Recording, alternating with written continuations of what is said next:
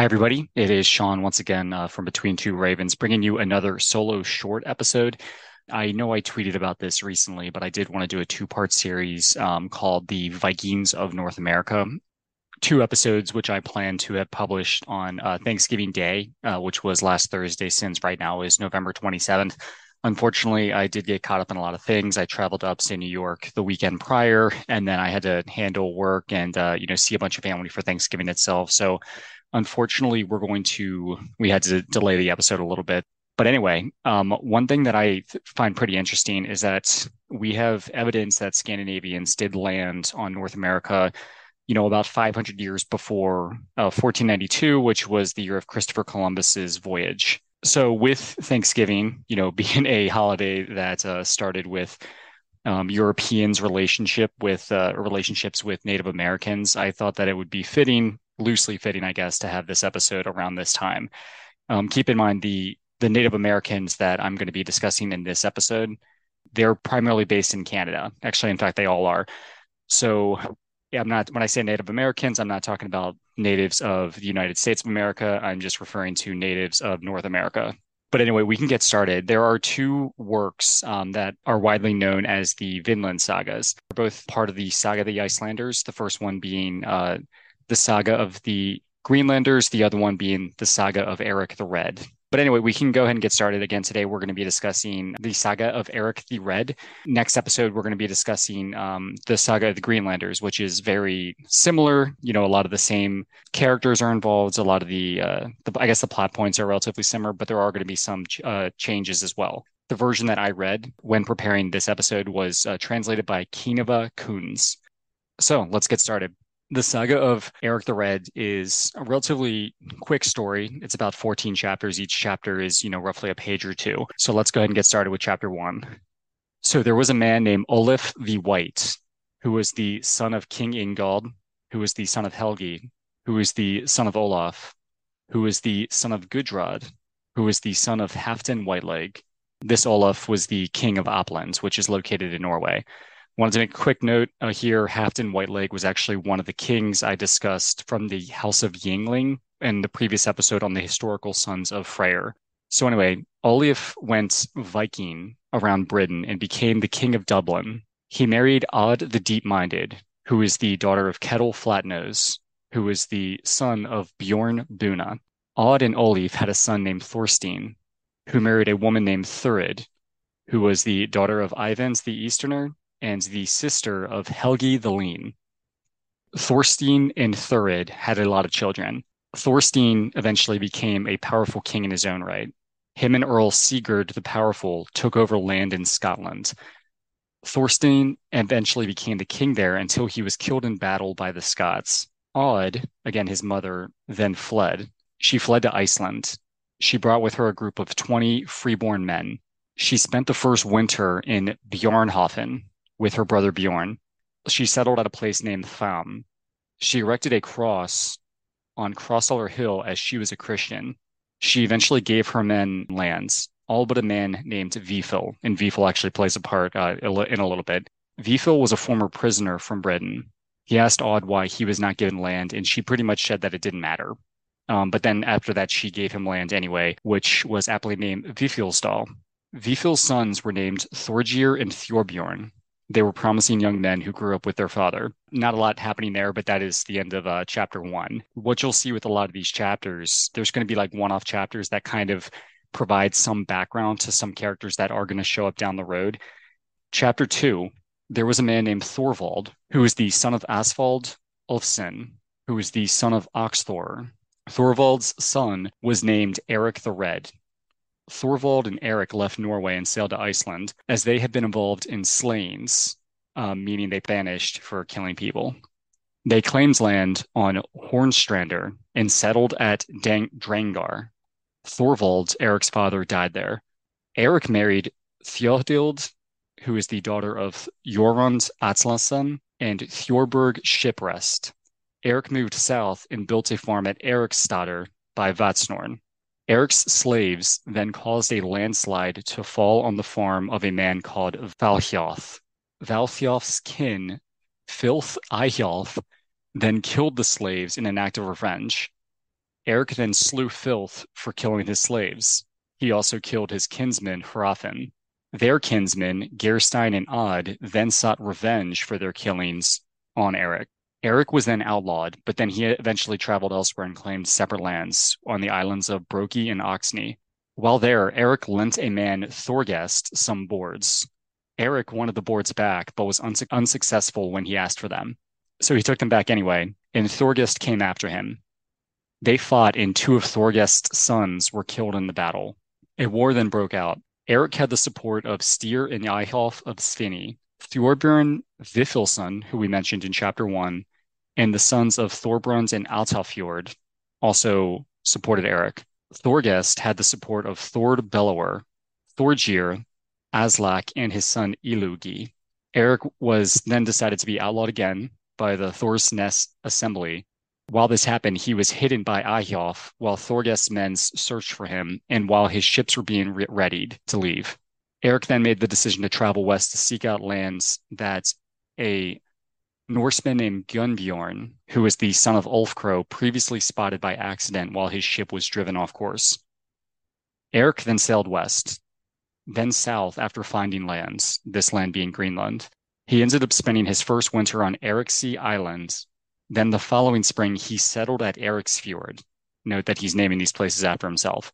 He spent the second win- winter at Eriksholmer, then the third winter back at Eriksea, which is at the mouth of Eriksfjord. The following summer, he sailed back to Iceland. Um, maybe at this point, his banishment ended. The following spring, he then continued his war with Thorgest, but lost. However, at this point, they both ended their feud. Eric then left the following summer to settle Greenlands, the land that he founds, for good. He named it Greenlands because more people may move there if it had a favorable name, as in, we don't want to move somewhere where it's cold and barren and nothing but snow. So let's move to Greenland, where surely there's going to be some green. There's going to be trees and grass um, and everything like that. So, chapter three Thorgeir Vifilsson married a woman named Arnora. And again, Thorgeir and Thorbjorn Vifilsson were the sons of Vifil, who Aud the Deep Minded uh, brought to Iceland with her and gave, gave land to. Arnora was the daughter of Einar of Laugarbrekka, who is the son of Sigmund, who is the son of Ketil Thistle. Einar had another daughter named Hallveig, who married Thorbjorn Vifilsson. Again, that's Thorgeir's brother. So two brothers married the two sisters. Thorbjorn had a daughter named Gudrid. She plays a huge part in uh, the entire saga. She was very attractive and one to be reckoned with. Gudrid was fostered by a farmer and his wife whose names were Orm and Haldis. Orm was a good friend of Thorbjorn. A farmer named Thorgeir, who was a freed slave, had a son named Einar, and this seems to be a different Thorgeir. Einar became a successful trader in both Iceland and Norway. In Einar's travels, he came to Orm's farm. Einar stayed there at Orm's farm as a guest and noticed Gudrid's beauty. He asked Orm about her and whether or not she was available to be married. Orm mentioned that many suitors have tried to marry her, but Gudrid had been quite picky. She knew her worth, I guess. Einar stated his intention to marry her anyway. So Einar asks Orm to speak to Thorbjorn about the match, stating he had many lands and riches. Orm seems reluctant to ask as it may annoy Thorbjorn. However, Orm eventually agreed to ask Thorbjorn about the match. While this was happening, Einar headed south to go back to his home. Note that Einar and Orm discuss Thorbjorn's declining net worth as the reason for the marriage, as in, I will marry your daughter and I have many lands and riches. So this is going to be beneficial for your entire family and me. Thorbjorn eventually hosted a feast in which Orm was invited to. At that feast, Orm asked Thorbjorn in private about this match. Orm was correct. Thorbjorn became so pissed off that he kept his daughter Gudrid there and refused to let her go back with her foster father Orm to his farm. He noted that Einar being the son of a slave as the reason. So Gudrid stayed with her father. Next spring, Thorbjorn had another feast and announced that his financial situation was indeed bleak. The rumors that Einar, Einar heard were true. So he would have to leave Iceland and would travel to Greenland with his friend Eric the Red. And again, Thorbjorn supported Eric in his in his war. So he sold his land and brought 30 men with him on the voyage, Orm being one of them, funny enough. The voyage was rough due to weather and illness. Orm and his wife ended up dying, along with half of the men. However, they reached Greenland finally, A man named Thorkel lived at Herjolfsnes in Greenland. He allowed Thorbjorn and his men to stay there over the winter, treating them well. So at this point, he hasn't made it to Eric the Red. So moving on to chapter four, this was a lean time in Greenland. Um, there was a lack of good hunting. In the district, there was a woman named Thorbjorg, and this is where the names of the Norse get a little uh, confusing. There's a couple t- there's a couple people that have the same names in in this saga, but we have discussed Thorbjorn, who's on his way to Eric the Red. This woman's name is Thorbjorg, and it just kind of gets gets all uh, convoluted. So Thorbjorg was a seeress. She was one of 10 sisters who all had the gift of prophecy. However, she was the only one that was still alive. Thorbjorg would visit different farms, mostly by invitation, to tell the fortune of its inhabitants. So when she arrived at Thorkel's farm, again where Thorbjorg is, eh, Thorbjorn, excuse me, is, he decided to ask why hard times have fallen on his land. So Thorkel invited Thorbjorg and gave her a high seat of honor at the feast. He asked her to survey his flock, servants, and buildings, of which she didn't have much to say. They made her a porridge of kid's milk and was given the hearts of all the animals available there as the meats, which sounds very appetizing. After the feast, Thorkel asked her thoughts. However, she wouldn't give the information he wished for until she stayed there one night. So the following day, she was provided with what she needed to perform her ritual, she required a woman who knew the chants required for the ceremony. However, no woman with that knowledge was to be found, except for the previously mentioned Gudrid, who happened to be a Christian.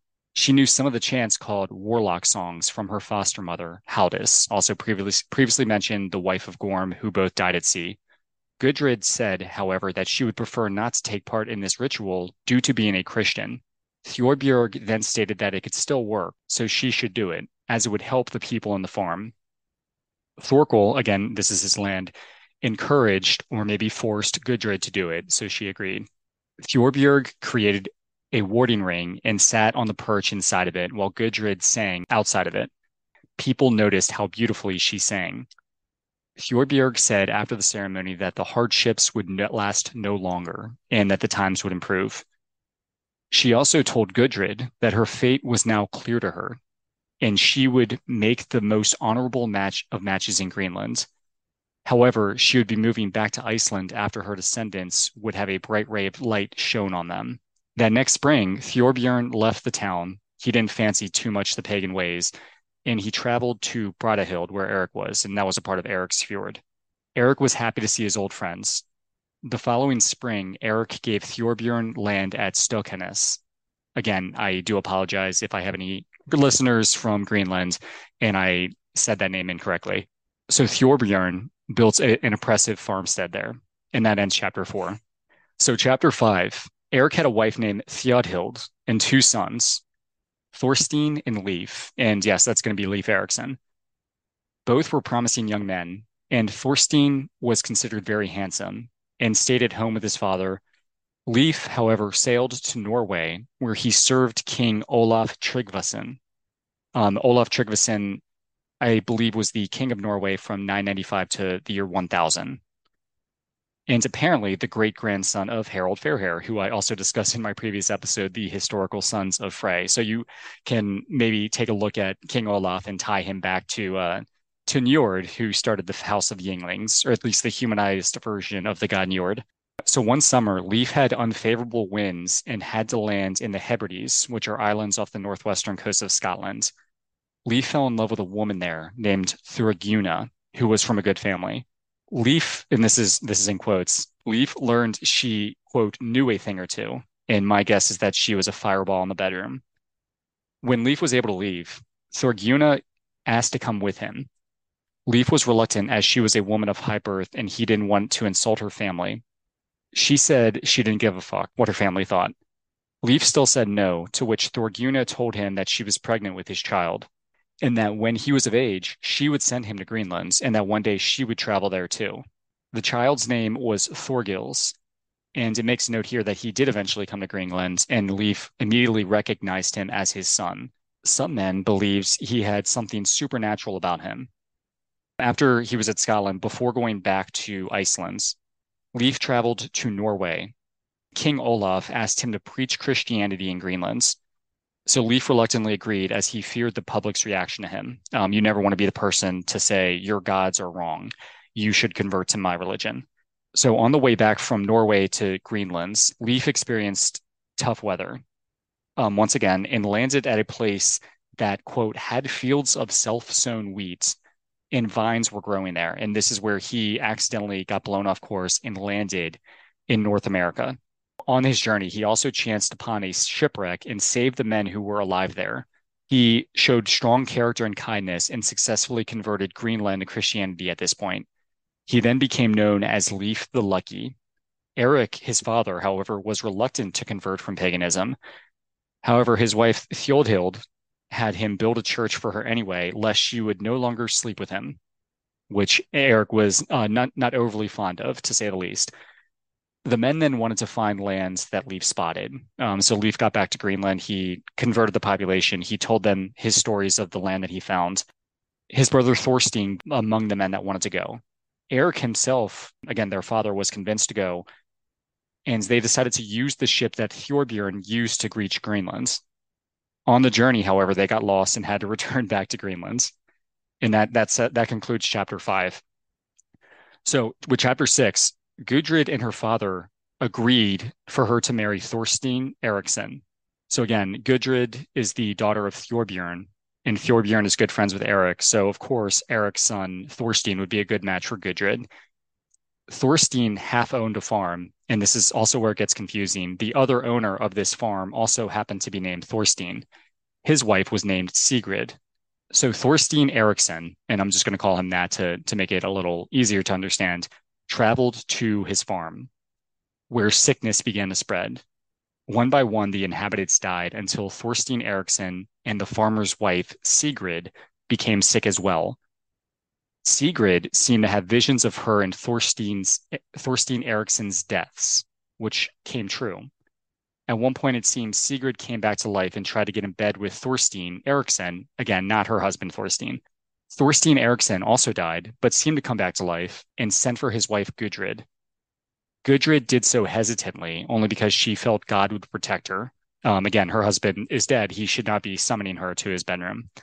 Thorstein Eriksson told his wife what to do with the dead bodies, which was to bury them in a Christian manner. He also said that she was prophesied to have a good life, but then she shouldn't marry, remarry to a Greenlander.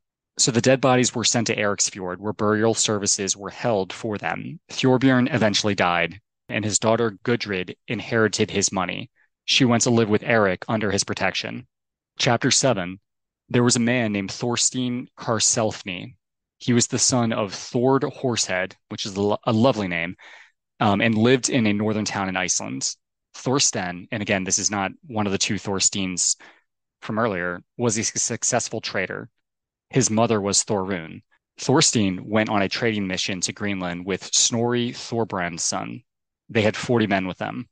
Two other men named Bjarni Grimolfsson and Thorhall Gamlason readied their ship for Greenland as well. Both crews arrived to Eriksfjord at the same time. Eric brought some of their wares and invited both crews to stay in the town for the winter, which they both accepted. For that winter's Yule celebration, Karlsefni offered their stored food to Eric for the feast, which was flour and grain. After Yule, at this point, Karlsefni asked Eric for Gudrid's hand in marriage, which Eric agreed to. And again, he being the landowner right here um, and kind of being the new foster father of his friend's daughter Gudrid was able to make this match for her. So that's chapter seven. Chapter eight, Snorri and Thorsten decided to try and find Vinlands. So they prepared their ships and their crews were ready to go. Bjarni and Thorhall, who is called Thorhall the Huntsman, and I mentioned him earlier, also went with them. A man named Thorvald married a woman named Freydis, Freydis was an illegitimate daughter of Eric. Thorvald also went on this journey. The ships that went, they totaled 140 men. After two days of leaving Greenland, they found lands. They found large slabs of stone and noted many foxes' presence. They named this area Stone Slab Lands. They then sailed northward for two days. They found a forested land with many animals and noticed that there was a bear on an island, and they named it Bear Islands they named the forested land Marklands. They traveled two more days and found lands along with the keel of a ship. They named this lands Keel Points, and that's the English uh, translation of it. And they also found beaches um, that they called Wonder Beaches. The ships continued exploring at that point. The story then mentions that there were two Scots present, obviously people from Scotland, were people that King Olaf gave to leave. A man named Haki and a woman named Hekia. Haki and Hekia were put on shore to explore by foot while the ships anchored. Three days passed, and Haki and Hekia returned. One brought grapes, and the other brought self sown wheat. They got back on the ships, and the ships pulled up their anchors and continued exploring. They found an island called Stromsey, which means stream islands. They sailed up the fjord they called Stromsfjord. They unloaded their ships and began to settle. They noticed some mountains and tall grass, and notice they, they note that they also noted a lot of bird eggs that were present. The expedition is settling at Stromsfjord, which is in North America and Canada. They spent the winter there, which was harsh as there wasn't much game to hunt, and they didn't have the necessary provisions. They prayed to God to reverse their fortune. The man Thorhall, the huntsman, eventually left the camp, and I wanted to make a note here. Thorhall was actually still pagan. Four days later, Karlsefni and Bjarni found him on a cliff with his arms stretched and mouth and nostrils open. They asked him to come back with them, which he did. On the way back, they found a beached whale, which they carved up for food and brought to camp. The meat was boiled. However, upon consumption, it made everybody sick. Thorhall noted that the whale arrived due to a poem he made for the god Thor. And he says, Didn't old Redbeard prove to be more help than your Christ? And I'm not sure why he said this because if him praying to Thor brought the dead whale, the beached whale that they ate, the beached whale still made them sick. Maybe I missed something in the text, and if you do know what this kind of signifies or means, uh, you know, feel free to reach out to me on social media to let me know.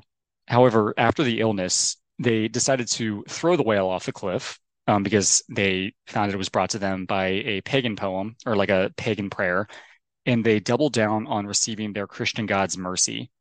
Eventually, their fortunes improved. Again, this story was written by Christians. I, I, forgot to mention earlier that this story was also written in the 13th century, just like all the other Saga of the Icelanders.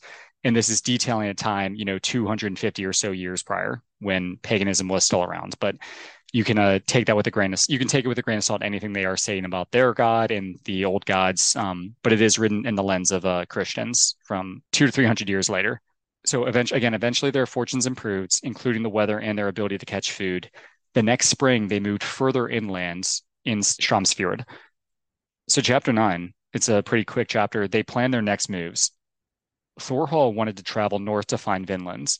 However, Karlsefni believed traveling south would lead to more fruitful lands. They then decided to split up. And when I say split up, Thorhall only went north with nine men, and the rest went with Karlsefni. This is where it gets interesting. Thorhall's ship became lost in storms, and somehow they found their way all the way in Ireland, um, which means they got lost and really lost. They were driven ashore in Ireland, and then they were beaten and enslaved, and that is where Thorhall the pagan died. So, chapter 10, back to Carl Karlsefni, he headed south. They found more fruitful land to live, which um, contained fields of wheat, rivers with many fish, and forest full of deer, and eventually stayed there a fortnight. They found nothing uncommon until they noticed nine strange boats covered with hides. There were men there. With long poles, they rotated sunwise. The poles made whooshing sounds. Snorri indicated that it must be a sign of peace, and he encouraged Karlsefni to get a white shield and lift it up in return. So the white shield, maybe in Viking Age Scandinavia, or in this case North America, signifies a sign of peace. The strangers at this point approached and the strangers are the Native Americans. And they were short in height and looked threatening. They had tangled hair on their heads. After a bit, however, they rode away. The Norse remains there over the winter. Moving on to chapter 11. The next spring, they noticed hide cover boats rowing from the south. There were many, many ships, more than nine this time.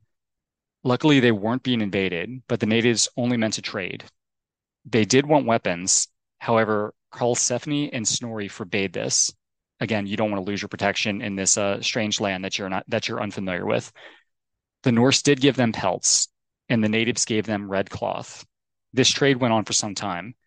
One day, however, the Norse had a bull that got loose and ran into the forest and bellowed loudly. This scared the natives, so they ran to their boats and headed south. After three weeks, they have not returned. At this point, the Norse again noticed natives approaching, again after the three weeks, this time rotating their poles counterclockwise or counter sunwise. They were shrieking loudly, they were invading, and a battle ensued. So you get a battle between Native Americans and Vikings. Eventually, the Norse fled as they were surrounded. At this point, however, Freydis, again, Eric's illegitimate daughter, came out of her tent and scolded them for running like cowards.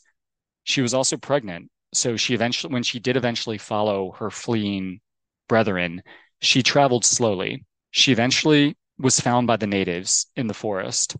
At this point, she noticed a dead man with the sword by him. She knew the man to be Thorbrand's Snorrason. Freydis, daughter of Eric, took up Thorbrand's sword and exposed one of her breasts. She slapped her breast with the sword, scaring off the natives. They turned back to their boats and rowed away.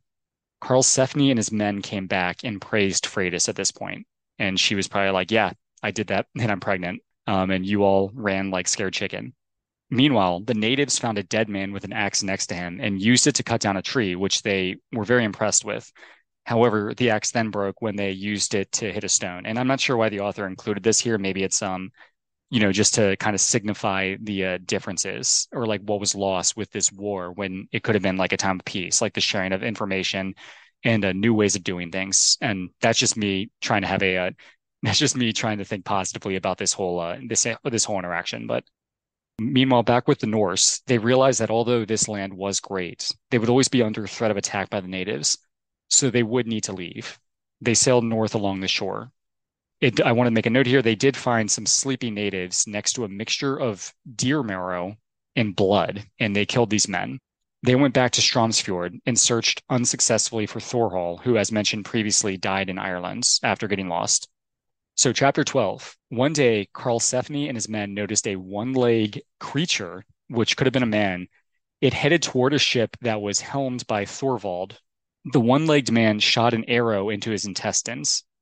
Thorvald pulled it out and made a joke of it, but died shortly after. The group then pursued the creature northward. They believe they found where the creature lived, but decided it was best to return home to Stromsfjord, where they stayed a third winter. So at this time, there was consistent quarrels, so they decided to pack up and leave to go back to Greenland. At this point, they realized it's not going to be easy to settle here forever. It's better to go back home where we know the land and we maybe have the numbers to protect ourselves. I think I wanted to make a note here that Karlsefni had a son named Snorri, who was born there and who was three when they left. So you could argue if these sagas were correct, then Snorri was the first European that was born um, in North America. So at first they traveled to Markland, where they found five natives again.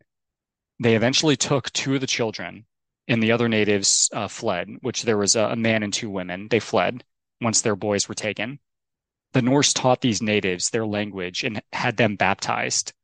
The two boys called their father Ovegi and their mother Vethild. They said that the natives had kings that ruled the lands, one of which was named Avald Amon, and the other was Vedi Dida. They also spoke of another land which the Norse assumed was the quote land of the white men, which seems to be a mystery as to what they were talking about here on my brief research.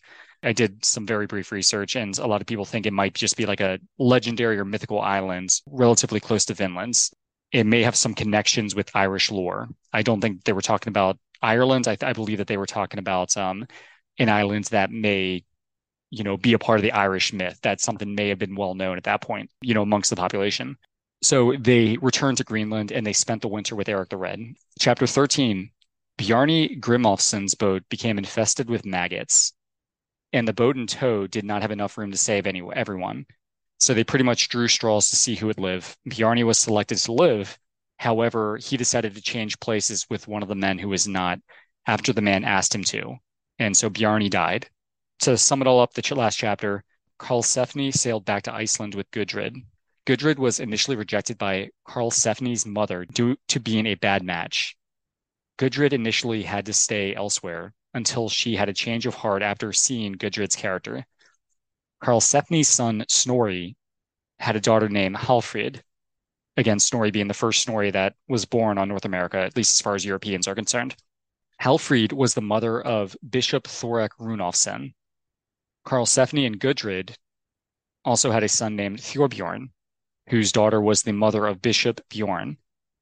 Thorgeir, who is the son of Snorri Karlsefni, was the father of Yngveld, the mother of the first bishop Brand. In this story, in the early 1300s, there's a law speaker of Iceland um, who actually, who also connects his lineage to Gudrid and Karlsefni. So again, it kind of gets back to the question that I always ask, and I, I, I get uh, from the YouTuber Useful Charts: when does myth become legend, and when does legend become reality? We have written documentation of these bishops existing. We also arguably have written documentation that these settlers, these Norse settlers, landed landed in Canada and had run-ins with the native population. And there's actually archaeological evidence that they landed as well. So we feel pretty good about the fact that the Norse actually did land in North America. You know, it's it, it's just like a fun thing to think about if that makes sense. And you know, who was to stop somebody from writing this down in Iceland and who's to say it's not actually true as well. I hope that made sense. Next week, I'm going to get into the similar but a little bit different story on the saga of the Greenlanders, which also details the settling of the brief settlement of, of Vinland. But anyway, thank you so much, everyone. Uh, have a great day.